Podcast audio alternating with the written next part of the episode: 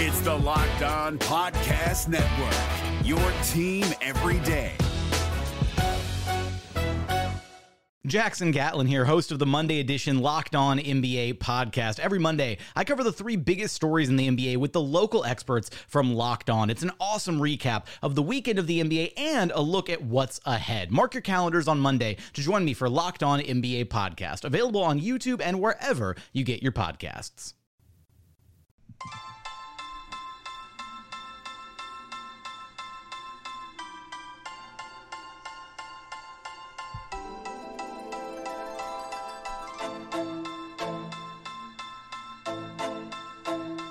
You are Locked On Magic, your daily podcast on the Orlando Magic, part of the Locked On Podcast Network. Your team every day. And you are indeed locked on magic. Today is well, I'm recording this on June 23rd, 2020. You'll probably you'll probably be listening to it on June 24th, 2020. My name is Philip Rossman. I'm the expert insight editor over at OrlandoMagicDaily.com. Of course, follow me on Twitter at PhilipRR underscore OMD.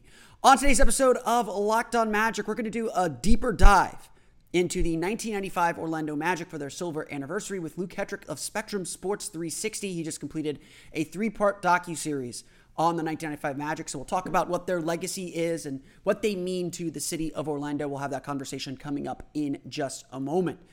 But before we do any of that, I do want to remind you all that you can check out all the great podcasts on the Locked On Podcast Network by searching every download podcast for Locked On and the team you're looking for. Just like this podcast here covering the Orlando Magic with excruciating detail, there's a podcast covering every single team in the NBA with the same level of care and detail that you can only find from a local expert who knows their team best. Want to hear what the Houston Rockets have to say for some reason? Check out Locked On Rockets. We've also got Locked On Wizards, Locked On Nets, the two teams the Magic will be following most closely as we get closer to the resumption of the NBA season.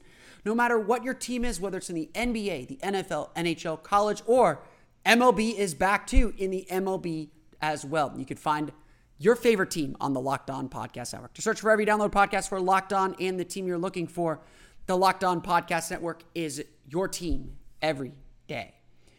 Today's episode is also brought to you by RockAuto.com. Amazing selection, reliably low prices, all the parts your car will ever need at RockAuto.com.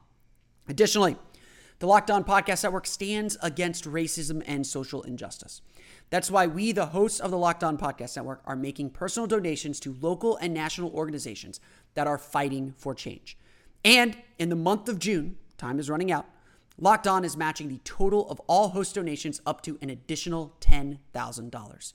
To make your donation along with us, please visit lockedonpodcast.com slash Black Lives Matter. Before we dive into the 1995 season, I want to just get a couple of quick news items out uh, out out of the way first. Uh, obviously, things are happening, and Tuesday it was actually a pretty big day in the NBA circle or in, in the NBA news world. Uh, Tuesday was really the first day that coaches, as well as a few executives, I don't know about executives, but Tuesday is officially kind of the first beginning of the NBA kicking back into regular gear. Um, players have been able to go into the practice facility uh, at, at length already, um, but with limitations and obviously social distancing guidelines in place too. But Tuesday was kind of the real opening of the NBA season. The uh, tra- the uh, uh, roster period was opened. Teams can begin signing players and and kind of situating themselves for the rest of the season and for for the bubble essentially. And head coaches were allowed back into the building. So for the first time since March 12th, Coach Steve Clifford was able to work with and see his players. To this point, head coaches and front of the bench coaches, as, as they're kind of called, so only player development coaches and training staff were allowed to work with players. Head coaches, front of the bench coaches, and executives were not allowed in the building at the same time as players. They weren't even allowed to watch training. Anytime you've heard Steve Clifford talk, he has essentially said, Every report I'm getting from our training staff is the guys did a good job keeping themselves in shape and getting themselves ready. Now begins the real ramping up toward the beginning of the season or toward the resumption of the season.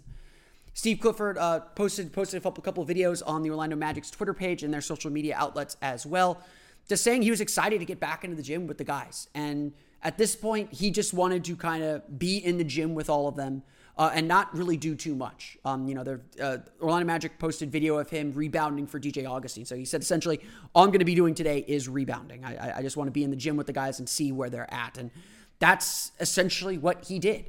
Um, you know, there's not a whole lot more he can do at this point. You know, maybe maybe a few conversations here and there, which you know they haven't been precluded from doing. They can text and all that. Um, it's not like they're in the middle of a lockout or anything. But this is the first kind of step toward the beginning of the season. Next week, uh, beginning I believe June 30th or July 1st, teams will be able to work in still individually, but more players will be allowed into the building at the same time. I think up to eight players in the building at the same time. Don't believe they'll be allowed to work in groups yet. They won't be allowed to work in groups until training camp begins July 9th or, or shortly after July 9th, July 11th, July 12th. Essentially, here's the calendar. Next week, more people allowed in the building. Between July 9th and I believe July 11th or 12th, teams will begin arriving at Disney. Once they arrive at Disney, they will have to be quarantined for two days. That's just uh, just making sure everything is copacetic. Um, and then training camps will begin. We'll have a couple weeks of training camp at the Disney site at Wide World of Sports before a couple of closed door scrimmages and, and kind of exhibition games to get warmed up, and then the beginning of the season on July 30th. If this seems very methodical, there is a point to it. The big news in Orlando on Monday was that the NWSL's Orlando Pride had to withdraw from the NWSL Challenge Cup, which was set to begin on Saturday. And this should be a warning for everyone in this town. Orlando Pride had to back out of that tournament because six of their players tested positive for the coronavirus. In one sense, and, and essentially what the reporting is, is that a couple of the players, and a lot of those players live together, a couple of the players went to a bar when they when they was opened. They did not follow social distancing guidelines. And yes, we're in the middle of a spike in the pandemic here in Orange County. They caught the virus. Hopefully, Magic players have been following the social distancing guidelines and been wearing masks and doing everything to protect themselves so we don't see any positive tests. But the reality is, positive tests are going to be part of this process. The NBA began formal testing, uh, I believe, this week. I believe today, Tuesday um, the NBA began formal testing. And as expected, not to be shocked, as expected, some players have tested positive, including including apparently Nikola Jokic. Um, we expected to see some positive tests. People have been out in the world; they haven't been able to quarantine themselves, and the NBA is going to be doing everything it can to make sure they enter the bubble clean. That's that's essentially the goal here. We've got a month to get everyone to be completely healthy, completely free of the virus before we start playing games again, before everyone is kind of in the same vicinity for a long period of time. Well, I mean, we got a couple weeks before that. So essentially, what the hope is you test everyone now, you figure out who's clean and who needs to be quarantined, you quarantine the people that need to be quarantined. If additional people test positive because they're out in the world, they get quarantined, and then hopefully you bring everyone to the campus site free and clear of the coronavirus so it doesn't spread. That is that is essentially the goal. So at this point, a positive test in the NBA isn't as scary. I mean, it's it's scary because the virus is potentially deadly, but it is not as scary to the resumption of the season. It was expected and it's been planned for. And so hopefully it's all wiped out and everyone within the NBA circle, within the NBA's bubble, enters Disney and the campus site as clean as they can be. Um, obviously, this is the big wild card here. This is the big thing that is up in the air. And, you know, I would say this I think what happened with the Orlando Pride was extremely foolish. Um, I, I, you know, right now we're seeing a spike in coronavirus cases here in Orange County, and the median age has dropped below 30. Uh, and especially over the last couple weeks, the median age of new positive tests is below 30 years old. So it is young people that are catching the virus right now. And young people are more likely to be asymptomatic. They're less likely to need to go to the hospital. So hospitalization rates are still pretty low. And, and you know, it, actually, there's some good news Monday. It, it, seemed like the, the rate of positive tests also decreased, although not to the levels that it was at a few weeks ago. Still pretty high level, around 5 6%. So I would say this the fact that we're seeing positive tests and catching them early is a sign that the system works or that, that the testing regime that the NBA has put into place is working and is doing the job it's supposed to do. And that's important. That's that's really important. But now we got to get to that next step. Uh, you know, it's it's going to be a, it's going to be a constant battle and as I've said, you know, eh, and, and you're free to disagree with whether the NBA is taking the right kind of risk here, whether that whether this is something the NBA should be trying to do. You know, I mean, I would I would honestly say this: if the NBA does want to resume in any way, shape, or form, I think the NBA has set up an imperfect system, but the best system that they can come up with that that anyone could probably come up with to get this done, to get this to get this situation resolved, and get the season finished. Um, again, you can debate whether the NBA should be trying to finish the season in the middle of a pandemic like they are. Um, I think that's a fair debate. I'm not I'm not here going to be here to argue that with you. I, I, you are probably right, um, but that's what the NBA is doing, and, and that's you know that's the direction that they're going. So the gyms are back open essentially. You know, there is certainly still a lot of concern, especially here in Orange County, um, with the rise in cases and the rise and, and the rise of positive tests that we've seen. Um, you've already seen one of the sports teams here in Central Florida have to kind of bow out and and, and kind of exit exit their their tournament and exit their season because of the coronavirus. And hopefully, honestly, I hope that's a lesson for all of us. Wear your mask, still practice social distancing. Don't go out unless you really have to. Going, I mean, no offense to, to, to people who own bars and, and restaurants and all that, but there's still not much of a reason to go out. Certainly not kind of to go out drinking or, or go out when you, when you don't have to. I get everyone's a little stir crazy. I, we're all stir crazy. And so I'm not going to fault anyone or blame anyone for trying to go out into the world a little bit, but take your precautions, stay safe. I mean, this thing is very, very real and it's still very, very scary. So um, I, things are moving in the right direction, it appears. So let's transition then to the crux of this show before we get before we get to it. 25 years ago, the Orlando Magic had what can only be described as a magical run. That's a pun. Um, to the 1995 NBA Finals. It is a season that Magic fans still talk about and remember fondly. It is, you know, honestly, the 1995 Magic very well might be the best team in Magic history. I, I think I have them number two on my list of best teams in Magic history. We can debate that another day.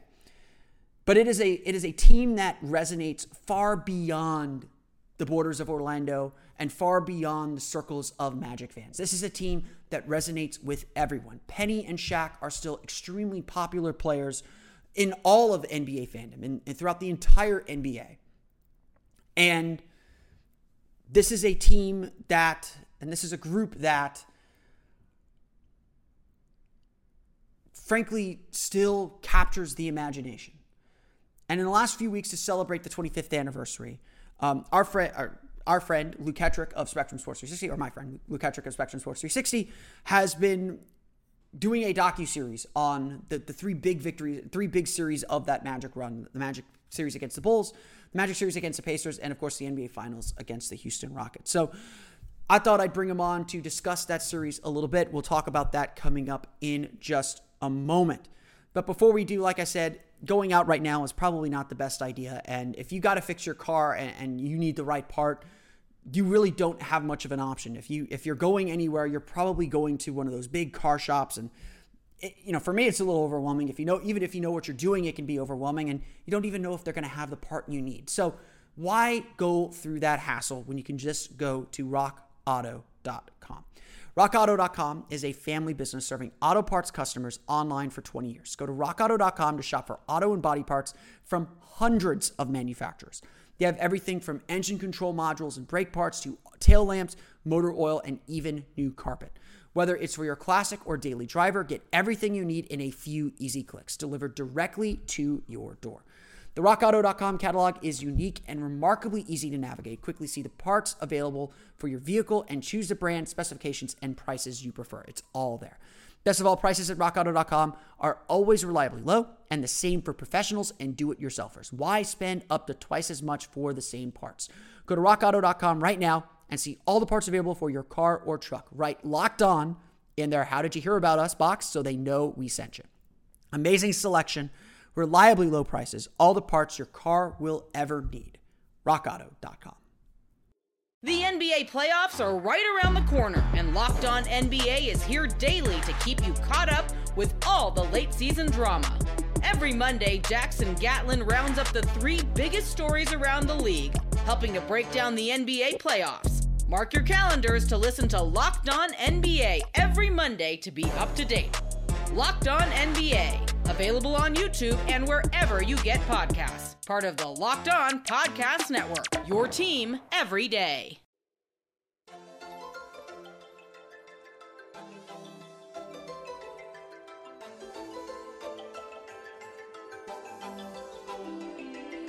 And we are now joined by Luke Hetrick of Spectrum Sports 360. Uh, full disclosure before we get going here, uh, my day job, I am a producer on Spectrum Sports 360, so I'm gonna I'll put that out on the table first. But Luke, how you doing, man? I'm good. And as a producer for Spectrum Sports 360, Phil's main job is to corral me on time, which usually causes him to pull his hair out. So I appreciate you on your off day, even giving me a call and allowing me a chance to talk about this project, man.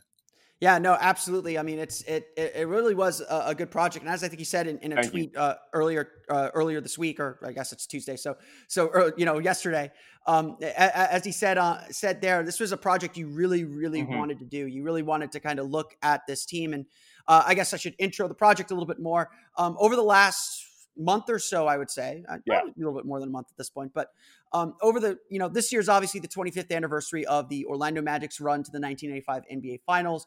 And so Luke put together kind of a three part mini doc docu series, um, kind of revisiting that that run from the Magic defeating the Chicago Bulls in, in the second round.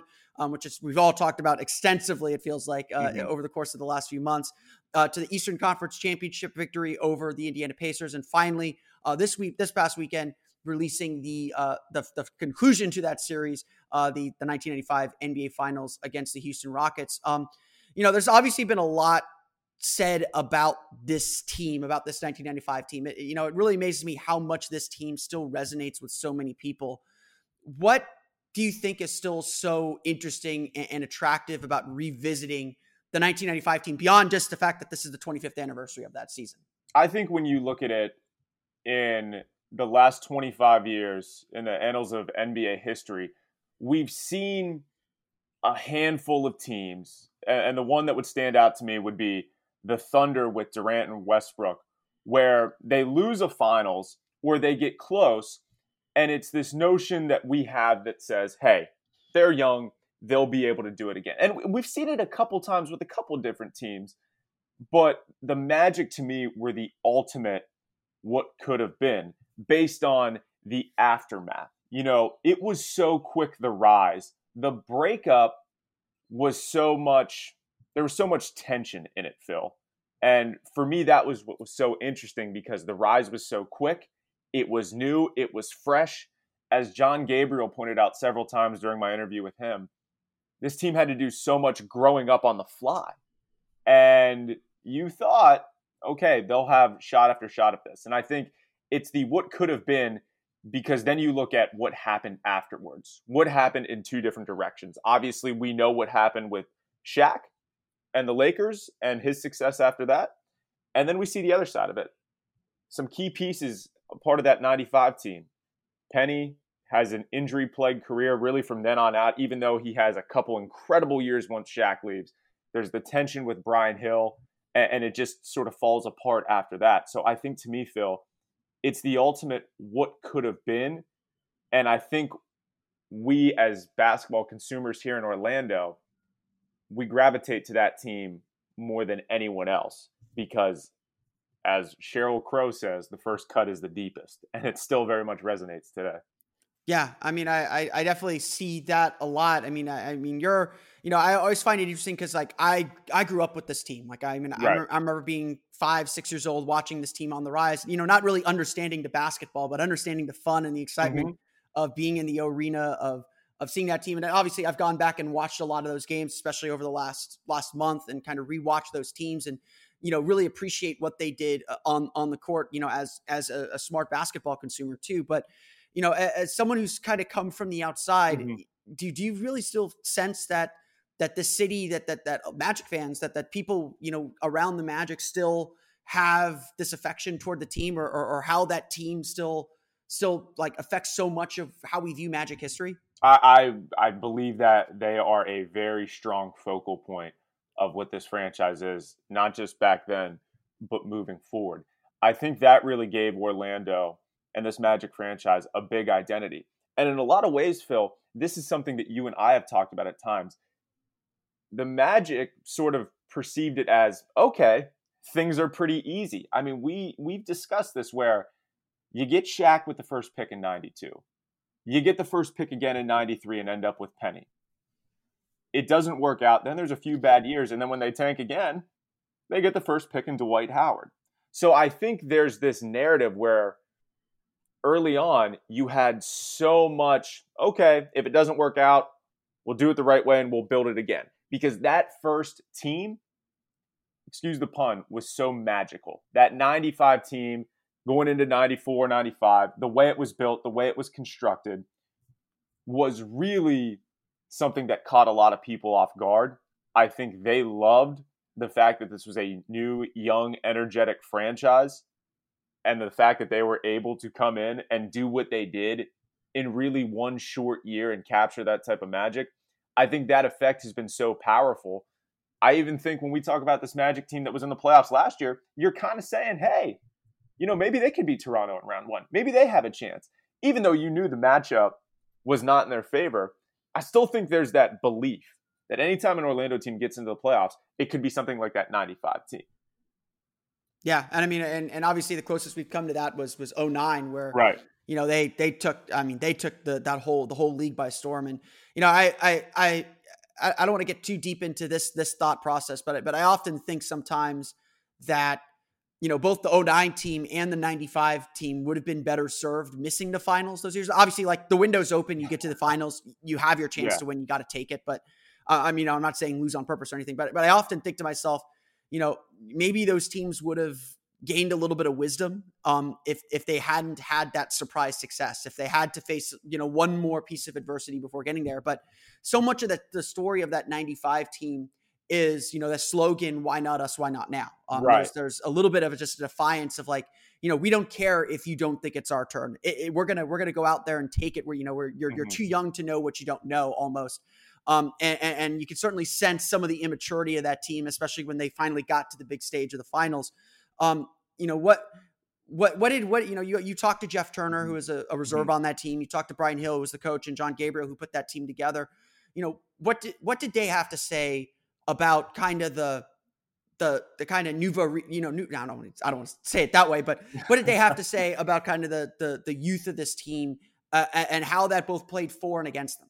Well, I think there was this narrative coming in, and I get your point about you know early success maybe hindering them. Being a victim of their own success is maybe what contributed to the breakup sooner than they had hoped.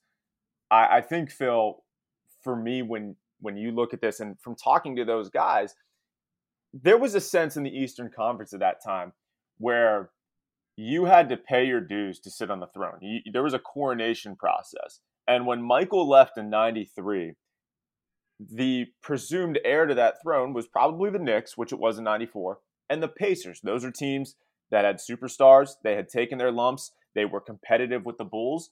And Orlando had missed the playoffs in, or excuse me, made the playoffs and got swept in 94, swept by the Pacers. You know, they had never been to the playoffs. They had never really been a factor. So, yeah, I think there was a sense around the league when I talked to Brian Hill, when I talked to Jeff Turner, John Gabriel, there was not a sense of jealousy. It was more, you can only get so lucky. You can only get so lucky. And that narrative sort of followed them because it was the draft picks again. And there was a lot of discredit because, and we saw it in, in the last dance, Phil, that, hey, you beat the Bulls, but you didn't beat Michael at full strength.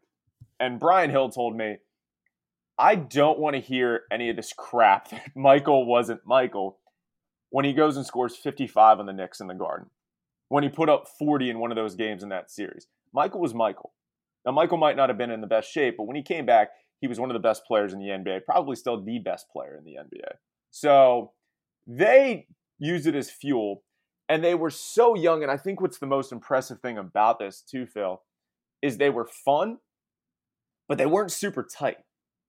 And, and it kind of defied what they did then. They, they beat the Bulls, they won two games on the road. They went to the United Center and won. They beat Indiana, a veteran ball club, in a seven game series. But this was a team that was having fun. They would gel together on the court.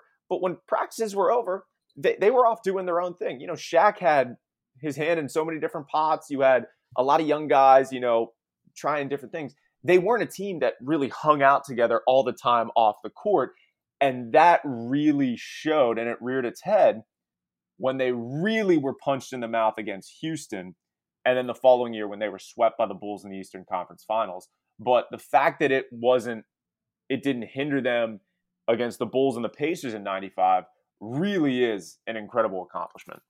Yeah, and I want to get back to kind of when the when I think the veneer of confidence was was kind of pierced in in that final series. But let, let's start back with that Chicago series. I mean, mm-hmm. we've obviously talked a lot about that series. Not only is it, I think, probably the I don't want to say the crowning achievement of Magic history, but if, if you probably ask Magic fans, that's probably the most important or the best playoff series win in Magic history. You know, maybe yeah. followed closely by the 09 conference finals with mm-hmm. with the mm-hmm. Cavs. Um, you know, we saw in the last day, we saw it, you know, broken down a little bit in the last dance. You know, we we the Fox Sports Florida replayed it. How how important, how big was that series, both kind of at at the moment from from what you what you saw or what you what you heard and talked about, and and kind of from the you know big picture perspective of of what it meant for this team. Well, th- there's a couple things that go into this, and you've touched on this before. A, it was a team failure by the Bulls and, and it was more, and I can't stress this enough. The Magic won that series. The Bulls did not lose that series. So what you had is the Bulls after winning three titles. Michael leaves in 94. They're still a very good team. They take the Knicks to seven games. The Knicks beat the Bulls in 94, but it's not an asterisk, but it's close to it because you say, hey, they won in seven games. It was a competitive series, but Chicago didn't have Michael. You bring Michael back. They're 14 and 3 with Michael in the final 17 games in the regular season. So they're loaded. They're good. They are hitting their stride at the right time. And you saw then the first time a Michael Jordan led team after winning his championships was knocked off.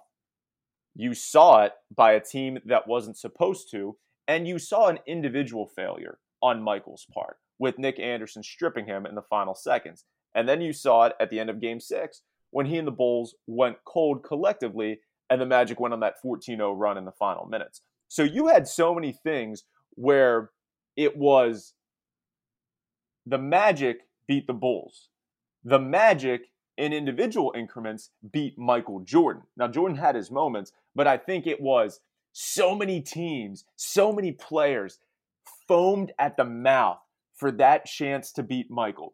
John Starks, Patrick Ewing, Reggie Miller. You had so many people just wanting to knock him off. And it's this young Magic team. Like, where's Orlando? With with Shaquille O'Neal and, and Nick Anderson and and Penny Hardaway, they're not supposed to do this yet. So I, I think it's so captivating because we saw individual and team victories for the Magic against the greatest player of all time um, obviously, then we know how the story goes the following year. Uh, but he me, took it personally. He took it personally as a, as our own last dance drinking game. From that point on, it became personal for me. But um, I think I think in that sense, it, it, was the team that wasn't supposed to do it did it, and there wasn't really many excuses you could make about it. And, and I think I mean I think and I think that's a really important point because you know I think you know you know what that team is just so young. You look for moments where you think, you know, this team is really growing up and, and figuring out how to win. And, and, and I think that's something that's very impressive about that Magic team is they really figured out how to win on the fly. I mean, yep. they're down at home against Michael Jordan's Bulls. Uh, and they find a way to, you know, the, the shot clock's off. They find a way to get the to get the ball back and and you know to make the go ahead basket. You know, they they they they found a way to win that game. You know, game game three. You know, they're in a, another close battle and and they find a way to you know, force a turnover, make the play that they need. I mean, again, it's it's it's I think it's like what they said in the last dance. You know, nobody took Michael's rock. No. And Nick Anderson no. took Michael's rock. And and it was, you know, constantly, you know, every you, you know, the, the narrative with Michael Jordan is he always found a way to make the winning play. Mm-hmm. In that series, the Magic constantly found ways to make winning plays. I mean, right. if, if I'm not mistaken, they were trailing in the final three minutes of three of their four wins in that series. So, yeah, you know, they showed a lot of toughness and mettle And, and, and honestly, like, I, you know, the Magic haven't had many championship teams, but I feel like there's a moment in every season, you know, where you, you're not quite sure your team is championship ready, but something happens where you're like, mm-hmm. oh, this this team can do that. This team can be that team. And, and you know, I think, you know, yes, you know, beating the Celtics, you know, put a huge took a huge monkey off their back mm-hmm. from winning a play for winning a playoff series. Absolutely. But beating the Bulls, I think really, I think made everyone, and I would imagine everyone on the team, really believe that they're not just good, they're championship good. And and let's before that series even happens, let's lay it out on paper. Let's lay out the lineups too. Obviously, in the court of public opinion, if you look at that series head on, you would say, okay, it's Michael and the Bulls. He's back. Who's Orlando? It's a nice story. They should win. If you truly look at the matchups and truly look at both how both teams were built at that time, Orlando was the better team. I'm not saying it's not even close, but Orlando was a better team. The matchups, they created so many mismatches for the Bulls. Now, the next year, when the Bulls get Dennis Rodman, it's a different story. You have someone to match up with Horace Grant. You don't have uh, that size disadvantage or that strength disadvantage, putting Toni Kukoc or Scottie Pippen or whoever on, on Horace Grant inside. Uh, but for me, it's they were just a better team. And you can say that on paper, but to go out and prove it, to go out and do it, to be the team that could say consistently, it's not that it was just one moment. It's not that Nick Anderson stealing the ball was the only shining moment in that series. They got punched in the mouth in game two. They got punched in the mouth a couple times. And for them to answer consistently and not have it always be Shaquille or Penny making the play, it was Nick Anderson. It was Horace Grant. It was Shaq. It was Penny. It was a collective effort. And even though Michaels did his thing in that series, Brian Hill did an incredible coaching job. It, it reminded you of what the Pistons used to do to Michael in the late 80s and in 1990. They would corral him, they were double teaming him. It wasn't to the extent of the hard fouls, but it was about getting the ball out of his hand. And if he's going to score, he's really going to work to score. And you saw maybe it was the lack of conditioning, but they really made him fatigue at the end of it. And I think when you take all that together, absolutely, it is by far the most significant series win in Magic history. I don't want to say it's the best because I, I truly think Indiana was a better series, but it is in terms of history, it's a more significant series win. Yeah, I mean, I I, I, cer- I, certainly think so. I mean, you brought you bring up an interesting point about Brian Hill and, and, the job that he did in that series. I mean, you look at Game Six, especially. I mean, Game Six, I think, was a really strong coaching job. You know, they're down, mm-hmm. they're down twelve, I think, or down ten or eight with like two and a half minutes to go, and they they go on that run, and Shaq you know, comes in late in that run. You know, they're running Brian Shaw at the point. Uh, Horace mm-hmm. Grant's mm-hmm. on the bench. He, he suffered an injury in that game. Mm-hmm. And so, you know, that was a really strong moment because I think, I, if I'm not mistaken, the story the story of that game is, you know, Horace Grant suffered suffered a, a thumb injury, I think, at, at, at in that game, mm-hmm. and he's you know he's sitting on the bench, and and and the team's starting to make their run, and and coach Coach Hill turns to, to Horace to put him back in, and Horace says, you know, let him go, and and, and I think that's, you know, I think it takes a lot of trust both in your veteran and, and, and in your team to say, I'm going to leave, you know, you know, a guy that's been a huge factor in the series because uh, on the Bulls perspective, I, I kind of feel like that that series was also, you know, the Magic won the series, but I feel like that series is also a little bit of the Bulls' hubris getting the better, of them. Yes, because um, Phil Jackson essentially said Horace is going to beat us, and Horace did. But in the, like the most key moment of the game, Horace is on the bench, and you got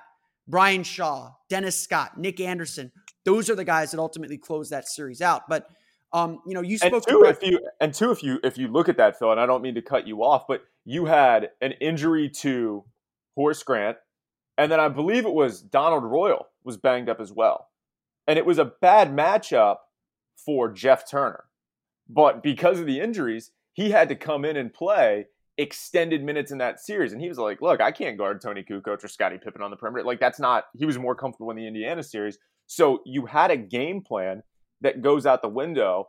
And then when you have situations like that where you're the most key player in the series, which was Horace Grant later in the series, goes out, you're still able to manufacture a run even when your game plan goes out the window. I think it's extremely impressive what he was able to do. Yeah, um, and so so I mean, you talked to you talked to Brian Hill um, for this for the stocky series for this for this yeah. three part series. What you know what what were your impressions? What did you take away from from hearing him speak? Because you know, you know, I think, you know, I'm guilty of this too. You know, I think Brian Hill doesn't always, you know, certainly doesn't always get the credit he deserves, and I think some of the struggles that he had in his second tenure with the team, uh, you know, also, you know, for me, that's more of what I experienced and, and had basketball knowledge of um, watching. So I think that kind of downgraded him in him in, in some mm-hmm. ways. Yeah. What did you take away from what he had to say in his perceptions of of this team and of this run? Well, Brian Hill is 72 years old. Uh, that was that run was 25 years ago. And when you ask Brian Hill about it now, Phil, the guy answers like he's still coaching a basketball game. Like there's no nostalgia to it. it's it's kind of funny because it's like you're trying to get that emotional soundbite out of him, and he's just talking X's and O's. I mean, the guy was a true basketball junkie, and I think that's what worked in his favor so well with this team. Is think about the personalities you had to manage.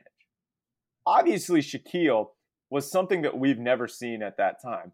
Nick Anderson would say some off the wall things every now and then 45, not 23. You had young, superstar like personalities, and trying to mold them all together at that time was something that was really challenging. And to be able to do it and control it and harness it into one run was was really incredible. You know, there was the knock on Shaq that when he left Orlando, coaches would come out and say, and it, this has been documented with you know his feud with the late Kobe Bryant, that Shaq wasn't always motivated to play. You know that Shaq would you know go through the motions and kind of you know take possessions off and not really do things. And if he felt like turning it on, he would. And I asked Brian Hill about that, and Brian Hill said, "Nope, I, I never had that from him. There were times it wasn't that he was engaged; it was he didn't know how to dominate. Like he could, but you know he, he was maybe passive or he was not you know he was young and he was figuring learning. things out. I mean he led the he led the league in turnovers early on because he wasn't decisive with the ball. He would get stripped and he would make a bad pass. So that was something that Brian Hill talked about, and he would look at him and go, "Dude, turn it on, like go, just just go play, just go dominate." And Shaq would go out and have a run in five minutes where he would score ten or twelve points, have a couple big rebounds, maybe make a highlight block or a big slam. And Brian Hill said, you know, when Shaq would sub out, he'd have a standing ovation. And Shaq would go, Coach, did you like that? Was that good? And Brian Hill goes, That's what I wanted, big fella. Get on the bench. And it was just like that, it's that simplicity to it that, that made it so beautiful. And I think Brian Hill, in some ways, was a miniature version of Phil Jackson that had to learn how to corral these big personalities and make it work. And he did. He did for uh, you know, a long stretch of time. Yeah, I mean that's that's that's that's an incredible story. I mean, and obviously, you know, I, I think a lot of you know certainly what happened in '96 is you know you had problem of more issues as, as Pat Riley would describe it, where you know success is really hard to handle sometimes, and I, I don't think yeah. we always appreciate how difficult it is, especially with the spotlight we put on these players uh, and how young they are too. How mm-hmm. how difficult it is to maintain kind of composure and intensity with success. Let's take a quick break from the conversation. It's it's almost like halftime, and halftime is of course the chance to refuel and get ourselves ready for the rest of our day, whether it's a workout, whether it's work, whether it's whatever. We all need healthy fuel to get us through the rest of our day. And that's exactly what Built Bar is. Built Bar is a protein bar that tastes like a candy bar. Comes in 16 amazing flavors and they're covered all in 100% chocolate, the good kind. Well, all chocolate's good, but not necessarily good for you. I'm digging myself a hole here. They're soft and easy to chew. They're great for the health conscious person. Lose or maintain weight while indulging in a delicious treat. Bars are low calorie, low sugar, high protein, high fiber, come in great flavors like peanut butter brownie, mint brownie, and a whole lot more. Go to builtbar.com today and use promo code locked on, and you'll get $10 off your first order. Again, use promo code locked on for $10 off at builtbar.com. The NBA playoffs are right around the corner, and Locked On NBA is here daily to keep you caught up with all the late season drama. Every Monday, Jackson Gatlin rounds up the three biggest stories around the league, helping to break down the NBA playoffs. Mark your calendars to listen to Locked On NBA every Monday to be up to date. Locked On NBA, available on YouTube and wherever you get podcasts part of the Locked On Podcast Network. Your team every day.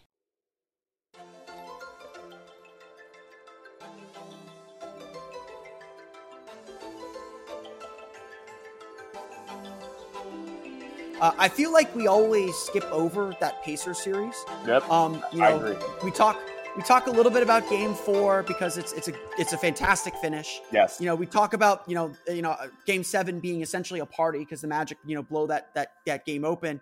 Um, but you know having watched back that series uh, with with Fox Sports Florida's replays and and everything, I feel like that's the series when Shaq really became Shaq and, and like became a, a, truly like you know he was already a dominant force, but mm-hmm. in a playoff setting in a tough tough environment because the Pacers were just such a huge team. They had Brick oh, Smits, huge. They had the Davis, the Davis brothers, Dale Davis, Antonio Davis. They had Derrick McKey, who I had completely forgotten about, and, and yep. he was a really good player for his time.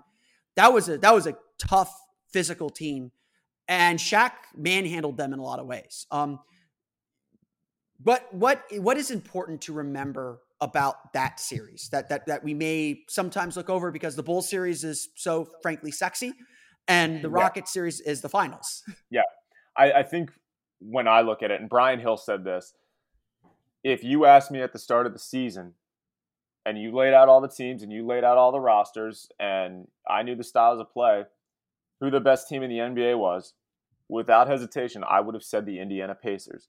They were a tougher matchup than the Bulls. It's just truly what they were. You had great guard play with Jackson. You had Reggie Miller, who at the time is the greatest three point shooter that we have ever seen in basketball. And then they are totally built from top to bottom, incredibly well coached. They did not make a ton of mistakes. And, and Phil, we talk about the Magic series with the Bulls and beating Michael and getting over a hump that, you know, we didn't really think, okay, they can only get so lucky. It's, you know, we don't really love the narrative of getting lucky. Then you had the Pacers who finally got over the Knicks in the Eastern Conference semis as well. An incredible seven game series. The Patrick Ewing miss at the end. You had Reggie getting hot. I believe in game one it was that series, or maybe it was the eight point and nine seconds. I game really game one of that series was eight point nine seconds. Eight point nine seconds. Yeah, I, I couldn't same, remember. Same day, same day that Nick Anderson stole the ball from Michael Jordan. That day, that day is yeah. an incredible day in the, triple, the triple header on NBC. Yeah, we've talked about that before. So you had this Pacers team that had really finally gotten over the hump, that felt like they were playing complete basketball, and on paper it was an incredible matchup.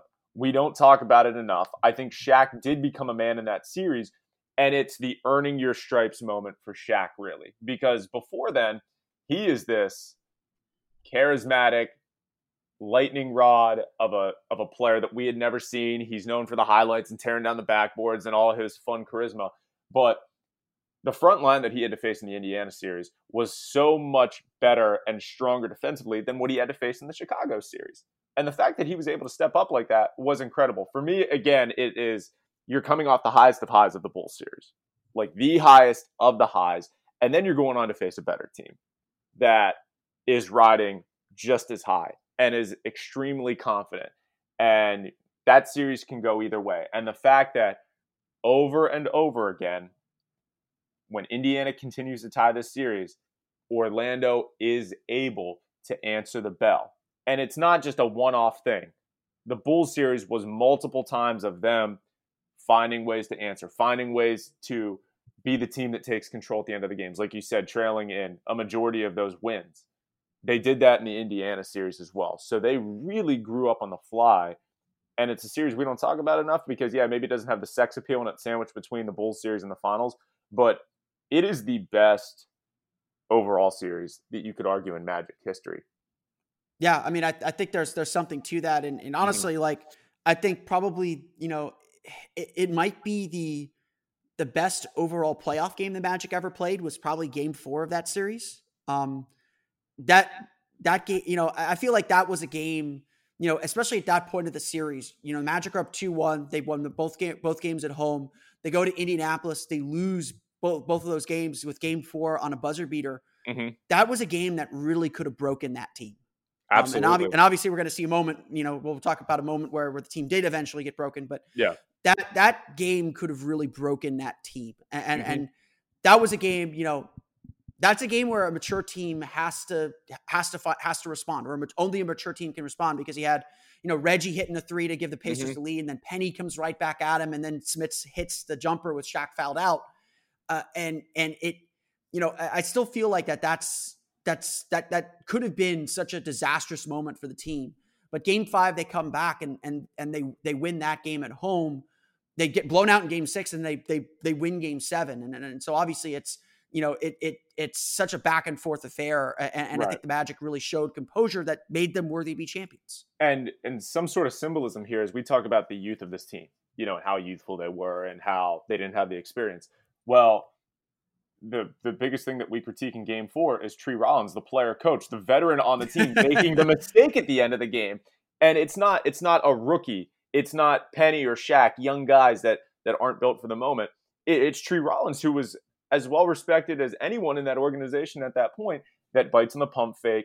Rick Smits hits the shot, and it could be a real gut punch. But then you come back in game five, and it's Shaq that I believe goes for like 35 and 15. I think like so, he, something like he that. Just has an, he just has an incredible game, and it's it's not your veteran. It's not Nick Anderson. It's not Dennis Scott that willed that team in that game. It was Shaq. I mean, it was a two point hard fought win. And then again, they get punched in the mouth in game six. I mean, Indiana just destroys them. And then it's not Tree Rollins, it's not one of these veterans. It's a young guy in Shaquille that challenges the Orlando fans and says, Y'all better wake up with sore throats the next morning after game seven. And again, he takes that leadership on, an incredible thing from a young player. The fans responded, the team rallied around it, and you saw maybe, as Brian Hill had said, he had never seen a team a young team play better in a big moment than that Magic team played in Game Seven of that series. Yeah, I mean, I think, and I think that's one of the. I mean, again, I, I think, I think Brian says it, or, or someone, I, someone said it in, in in the piece that you did. The the Orlando arena was probably never louder than it was uh, the night yeah. of Game Seven. I mean, and, and incredible that build that building that building got loud. I mean, that was that was that was always a loud building. Um, let's rip off the band aid then uh, to to the NBA Finals. Um, you know, the I think the the narrative and the storyline is the young team finally met its match. Um, you know, mm-hmm. I, I I I hate saying it, but you know, when Rudy Tomjanovich said never question the heart of a champion, you know, I think I think that statement was abundantly true uh, when it when it comes to especially describing game one of that series. Mm-hmm. Um, the Magic put the Rockets down. Um, they're you know up by 18 in, in the sec in the sec in the first half. Um, but Houston just stayed calm and collected, and and I think I think the finals was finally a stage that was too big big for the team. Um, you know, obviously, you know, we don't have to rehash it. We know what happened. You know, Magic were up 18. They they lost the lead. You know, they they had to they had to kind of scramble back in the 2nd mm-hmm. half to to get back into the game. Um, you know, they they're up by three with 16 seconds to go or whatever it is. Mm-hmm. You know, Nick Anderson misses two free throws, gets his own rebound, misses two more free throws. The Rockets get the rebound. They tie the game, send it to overtime, and then they then they win on a tip in by Hakeem Olajuwon, which I think a lot of people tend to mm-hmm. forget. Mm-hmm. I mean, Orlando still Orlando was up one. Um, you know, Dennis Scott hit a really nice jumper to put the Magic up in overtime, and if he if if they win that game, you know, uh, no one cares that Nick Anderson missed four free throws, but yep. um, you know, I, I still get the sense that that that stage that that you know finally you know the finals are such a different animal. I know the 09 team talked about it a little bit the finals are such a different animal. Mm-hmm. Did you get the sense that everyone kind of felt like, you know, the stage, you know, their immaturity, there's the stage finally caught up to this team? I think, and and you have to go back even before the free throws and before the the final, you know, sequence and regulation. You know, okay, they Houston goes on a mega run. I think they outscored Orlando like 37-18 or 19 in, in that third quarter. Yeah. And Houston was up by nine late in the third quarter. And Orlando had to battle back. It's not like they were holding the lead the entire game and Houston just chipped away. Like they got punched in the mouth in the third. They were down nine and had to fight their way back and take the lead. I mean, so you look at that and you're like, that's the cardiac kids right there. They're doing it again. Like they're up three with 10 seconds left. And you're like, man, they just did it. They just willed themselves after blowing a lead.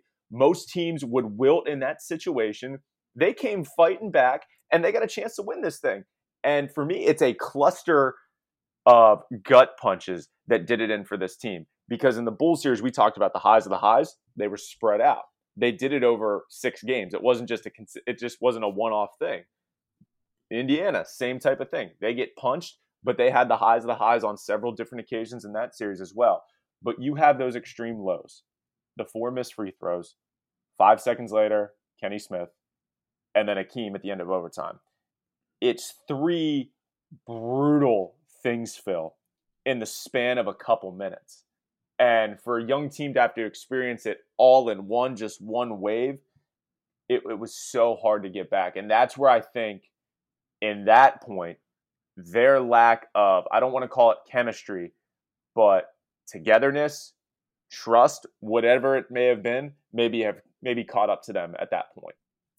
Yeah, and and you know, I think I think I think we got to give that Houston team a ton of credit. Absolutely. Um, that you know, a that game one, you know, Kenny Smith set the NBA Finals record for most three pointers in a single game, and obviously the three point line was still kind of a newish weapon. And mm-hmm. you know, I think you know, I think when we look back at history, you know, we'll say the Magic and the Rockets, that 95 final series was really the first series or the first two teams that understood how big the three point line could be. Um, and, and how, and, and they were really the first two teams, I think, that won with the three pointer as a sort of a central strategy and, and, and, and part of their game. And, you know, you know, I think Robert Horry was a really bad matchup for Horace Grant. Um, you know, I don't know if it was, you know, because of the game one disappointment, but Dennis Scott had an abysmally bad series. I think he shot less yeah. than 30% on threes. It, it, you know, a lot of things just kind of came together that ultimately doomed the team. And, you know, game one, you know, both teams, I think, threw a really good punch. You know, you know, game one is you you saw game one, you're like, oh, if this is what the entire series is going to be like, this is going to be a heck of a series. I mean, it's it's a it's a coin flip either way. And and Houston was such, you know, again, Rudy Tomjanovich, I think, really did say it best at the end of game four. You know, you don't question the heart of a right. champion. And yeah. and that group, they knew, you know, they went through a seven, seven game battle against the Knicks. You know, they were the 6th mm-hmm. seed. They struggled that year, but they, you know, battled all throughout the playoffs that that year. You know, beating, you know, they had to win all those games on the road. They had they, they didn't have seven consecutive road games. Seven, yeah. It's, uh, yeah it, it I mean, incredible. it's it's the, I mean, history does not give that those Rockets teams their due. I mean, yeah. I, I, think Hakeem has come out as the best center of the 90s, mm-hmm. essentially, mm-hmm. because he, he was the only one that got t- the titles. Mm-hmm. But I don't think people give those Rockets teams those their due. And, you know, honestly, it would have been interesting to see if those Rockets teams go up against Jordan at the height of his powers. Yeah, and, and you know, that's why they don't get the credit, is because for that two year gap, it was not a matchup with Michael. So everything else, when Michael's not playing, gets discredited. You know, the Knicks winning – uh, over win over Chicago doesn't get discredited. The Magic, through the annals of NBA history, does not get the credit deserved. So Houston is just sort of this forgotten team that just kind of comes in and they're the okay, they're the holdover team for when Michael comes back and starts doing his thing. I think when I look at it, is the Magic were kind of a mini Houston in some ways. They they had the potential to be. You know, we know they're starting five. You know, Horace could step out. He wasn't a three point shooter, but he could knock down a jumper. But the Rockets at that time were a version of what the 09 Magic were. You know, it was a four out, one in philosophy. If you felt like you needed to double Hakeem, have fun because you have Robert Horry as your stretch four. And when the Magic went small, Dennis Scott could have been their stretch four. So it was one of those things where it was really the first test of, hey, you want to come in and double the big fella, you want to or you want to go one on one, great, he's going to eat you up inside. And then you have you want to come and double him, we got Kenny Smith, we got Mario Elie, we got Robert Horry, you had Clyde Drexler, you had a ton of guys that could shoot, a ton of guys that can make plays on their own. And I think it was just the Magic were a mini version of it. But like you said, you never question the heart of a champion. For Houston, I don't think that game one was as important for them. Hey, they get the win, but they're the veteran team. The Magic got to go on the road. For Orlando, I really felt like it meant everything to them because they hadn't dropped a game one yet in that series. They hadn't been down yet in a series. They had been tied several times, but they hadn't been down. Now they're facing, now they're the team that lost home court advantage. They have to catch up. And I just think with that cluster of errors and those gut punches at the end of the game, it, you know, it, it's, and I'm trying not to phrase this where it's not discrediting Houston, but this was a sweep that shouldn't have been a sweep. And we understand that. Houston probably goes on and wins that series in six or seven games. But the fact that it's a sweep is probably a lot worse than just losing that series. Yeah. And I mean, I, and again, like, I, I really think, you know, watching that series, watching that game back and, and, and NBA TV played game four as well. And just, uh, it, it, it felt like, it felt like you know that this Magic team had just impenetrable confidence. You know, you know, yeah. why not us? Why not now? Mantra, the whole you know the whole run to the finals, it you know it, it felt like nothing bothered them, and this was a moment where they had the game in their hands, and and, and you know yes, we we can say it very plainly. You know they let it slip through their fingers, and and it hurt Magic fans that it was Nick because he's he is Mr. Magic. He's still so yep. incredibly popular uh, in this town and with this franchise. You know, you know, maybe there's a few fans who you you know aren't from Orlando or or you know don't aren't as familiar with the team's history who only view Anderson mm-hmm. through this prism. But so many Magic fans, you know, think about the steal, think about the 50 point game against the Nets. You know, they think about so many other moments long before they get to the get to the 95 finals and and, and they certainly outweigh them and frankly you know and I, I really appreciate this about nick you know, yeah, he had his struggles afterward, and and and this moment, you know, you, you could point to this moment and say it really did derail his career. I mean, it, it became a, a, mental block for him. But you know, I, I've always been happy with how open Nick is willing to talk about talk about this event, and you know, you know, kind of laugh, you know, laugh it off now. I mean, I I, I think it's I think it's great that he can talk about his greatest fail, mm-hmm. you know, mm-hmm. uh, uh, frankly, his greatest failure. But it, this was definitely a moment where the Magic had the game in their hands, and you know, there's no other way to say it. It slipped through their fingers. Um, you know, th- and and I think that certainly affected the team mentally. It did, and I, I, think your point about Nick Anderson is incredibly well taken and incredibly accurate, um, because it hits different, Phil, if it's Brian Shaw shooting those four free throws. It's Horace Grant shooting those four free throws. Nick Anderson, like you said, is Mr. Magic. And if you're looking for a symbol of heroism for this playoff run, it's Nick Anderson. Because Nick Anderson had the greatest individual achievement of those playoffs in the NBA at that point because he was the guy that stole the ball from Michael Jordan. That's what people remember about those playoffs. Nick Anderson did that. He stole the ball from Michael Jordan, and it's the hero coming up to the line. It's our guy, Mr. Magic, first ever pick in franchise history. He's going to come up and ice this game. And it hurts because it's man, we just saw our guy go over 4 and he didn't get it done. And then they get they give up the three, and we, we know how the story goes the rest of the way. I give Nick Anderson a ton of credit because I did an interview with him last year on the 30th anniversary date of of his draft selection to Orlando. And we talked about it because I mean, you can't talk to Nick Anderson and not talk about it. And yeah, he laughs about it. It still hurts for him, but I think he's taken a lot of comfort. And this is what I would tell young players that make mistakes or have those, you know, infamous moments. Nick Anderson, it wasn't like it was a lack of focus. It, it wasn't like Nick Anderson was lollygagging. He was completely focused. He gave it his best shot. He tried, and it didn't work out. So you're going to have those moments where you give it your all and it doesn't work out, but you have nothing to regret other than the fact I just wish the outcome was different. He gave it his best shot. He was a good free throw shooter. It didn't happen. And he's open about that. And he said, look, it sucks. The series probably would have been different had I made at least one of those shots. It didn't. I have to live with that. But you know what? Throughout the rest of that series, throughout that entire playoffs, I gave it my best. I gave it a hell of a shot, and it didn't work out. Yeah, and and it's important to note, like you know, I think Gabriel said in your piece, you know, Nick, we're not there without Nick. And, no one. And yeah. Nick, Nick had the steal in game one. So big play there. Uh, in game six against the Bulls, he hits the go-ahead basket, a, a turnaround yep. fadeaway over Kukoc that ca- that you know gives Orlando the lead. It was a 12-0 run at that time. Shaq would make it 14-0 later, uh, a, a, few plays later. Um, and then game two against the Pacers, you know, probably the biggest shot by Magic player in that series. Yep. Indiana's coming back. Nick hits this humongous three, and it, you know it's an iconic image in Magic history. Indiana calls timeout, and Nick, you know, kind of bends over, pumps his fist, and slaps the floor. And it's mm-hmm. it's it's you know that that is Nick Anderson. That's who Nick Anderson was, and and and he was a player the Magic could rely on. And, and unfortunately, you know, I think what happened is the you know, I, I always I, I know I've told you this before. To be in the NBA, to play at that high of a level, you need a little bit of an ego. You need a little bit of self-inflated mm-hmm. confidence. And so when that confidence is pierced in some way, it it does have massive effects. I feel like absolutely, and I think you look at the total body of work for Nick Anderson up until that moment, just in the playoffs. I believe Phil in that Boston series, he had to guard Sherman Douglas, then he has to guard Michael, then he has to guard Reggie, then he has to guard Clyde. Three of the four guys he's guarding are Hall of Famers.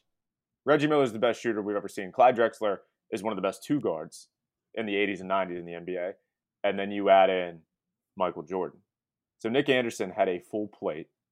The fact that he was able to hit shots, hit the big shot in game two against the Pacers, steal the ball from Michael Jordan, hit the big shot in game six, be the defensive stopper, be the guy that made Michael uncomfortable, be the guy that gave Reggie a lot of frustrations, and then have to go to the line and do that. It was a lot to put on his plate. And, and you feel for the guy, but again, it, it just comes back to all this in total, what could have been. But Nick Anderson, they're not in that moment without him. But again, if he hits one of the free throws, maybe maybe things are different. But there was a comedy of errors after that that should not have put the Magic in that situation.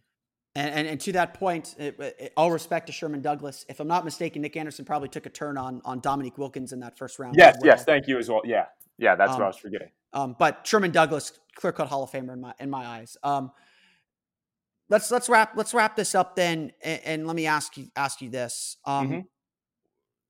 What is a you know if someone is approaching this this team for the first time or, or doesn't know the 95 magic story at all you know you know you know someone like you who is you know maybe coming from the outside and mm-hmm. heard the, the national stories and didn't maybe know the on the ground stories what's the biggest takeaway that that that you you can find about this team what's what's you know maybe not the you know moral of the story so to speak but but what what's the thing that you took away from doing this documentary project that that maybe you didn't know about this team before people know who the Orlando Magic are because of that team and all that they accomplished. It is a respected franchise in a small market that not a lot of others in equal footing can say.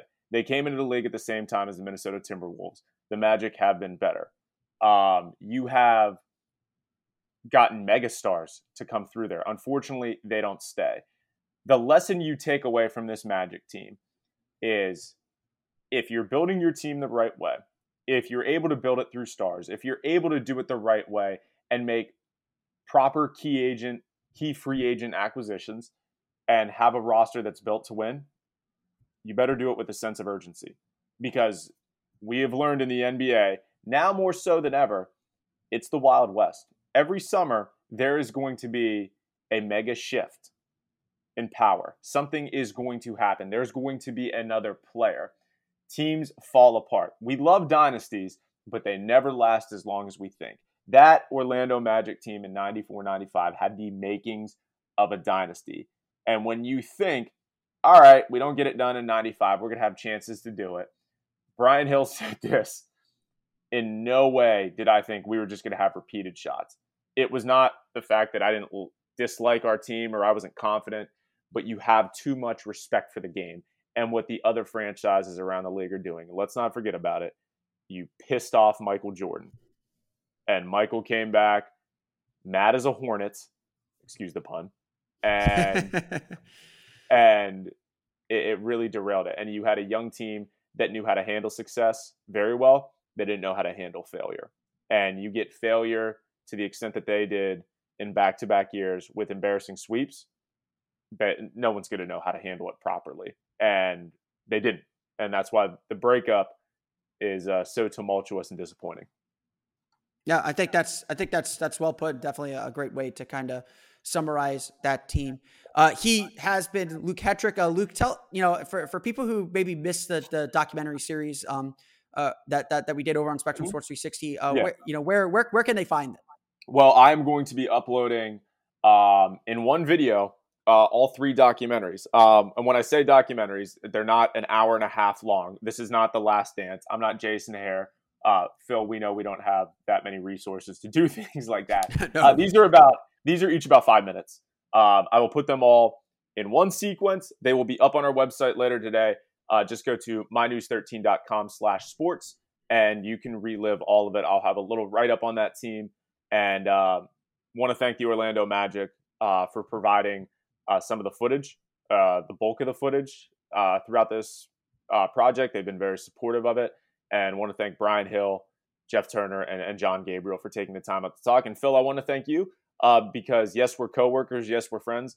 Uh, but you've done an outstanding job of promoting this and helping reshare that story. Even though the ending isn't what Magic fans want, it is an important part of the franchise and who they are and their identity and I appreciate you sharing that. So thank you. Yeah, and and, and I always I always tell new Magic fans who may not have you know, frankly, there are Magic fans who weren't alive in, in 95 or, or too mm-hmm. young to remember 95. I'm in that middle zone where I remember parts of that series. I don't remember the finals that well, um, watching it live, but um, I, am old enough to remember uh, part, parts of that team in that series and what, what it felt like. And, you know, I, I, I would always encourage people to go back and watch these old games, even the losses, even the, even the bad games. Um, yep because it is it is an important part of the franchise history. And, and, honestly, like a documentary does a great job kind of giving you a, a, taste of what it was like, but you mm-hmm. don't really know till, till you watch the game, even if you know the result already. Um, but you know, I think your documentary series did a good job, kind of. Thank you. Giving people more kind of on the ground look of this entire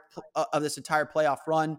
Um, obviously, we're we're cel- you know we're not we're not mourning the, the loss in the finals. We're celebrating the 25th anniversary. Um, you know, and and I think that's it's important to do that. It's important to celebrate your history because you know ultimately with that 95 team, the good times far outweighed the bad times uh, of of that season and of that team. So uh, definitely thank you for for putting it putting that together. I know I know that's something you wanted to do. Worked really hard on it, and and I think it's worth sharing and and and reliving uh, with with Magic fans everywhere.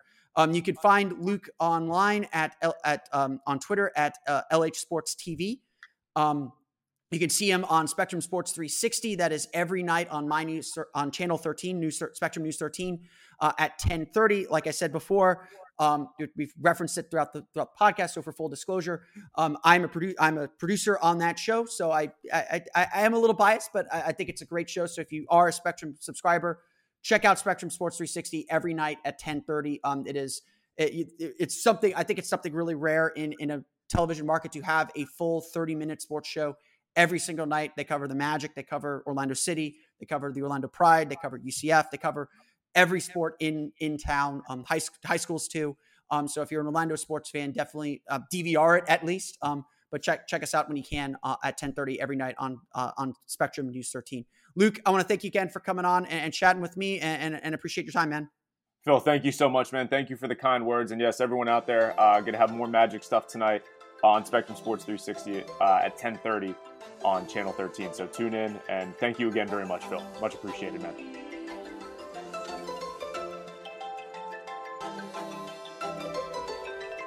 I want to thank Luke again for joining me on the podcast. You can see his full documentary series on his YouTube page. Just search for Luke Hetrick. You can find it as well on mynews13.com. And of course, be sure to check out Spectrum Sports 360 every night at 1030 on Spectrum News 13. You can follow Luke on Twitter at LH Sports TV. Don't forget also to check out the latest episode of the Hollinger and Duncan NBA show. On their latest episode, they passed out some fun awards, the best of the NBA. Be sure to check that out to see their thoughts on who is the best of some fun categories in the NBA.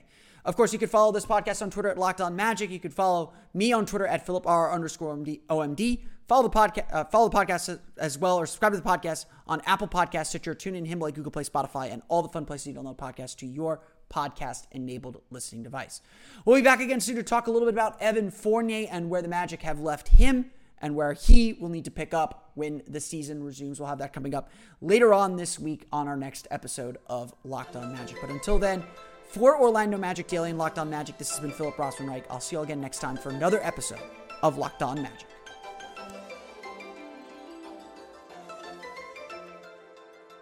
You are Locked On Magic, your daily Orlando Magic podcast, part of the Locked On Podcast Network.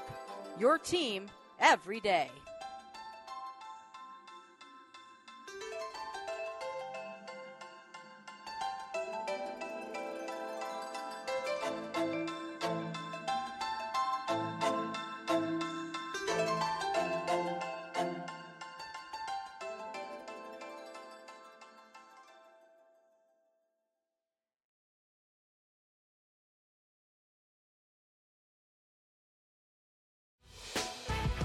Prime members, you can listen to this Locked On podcast ad free on Amazon Music. Download the Amazon Music app today.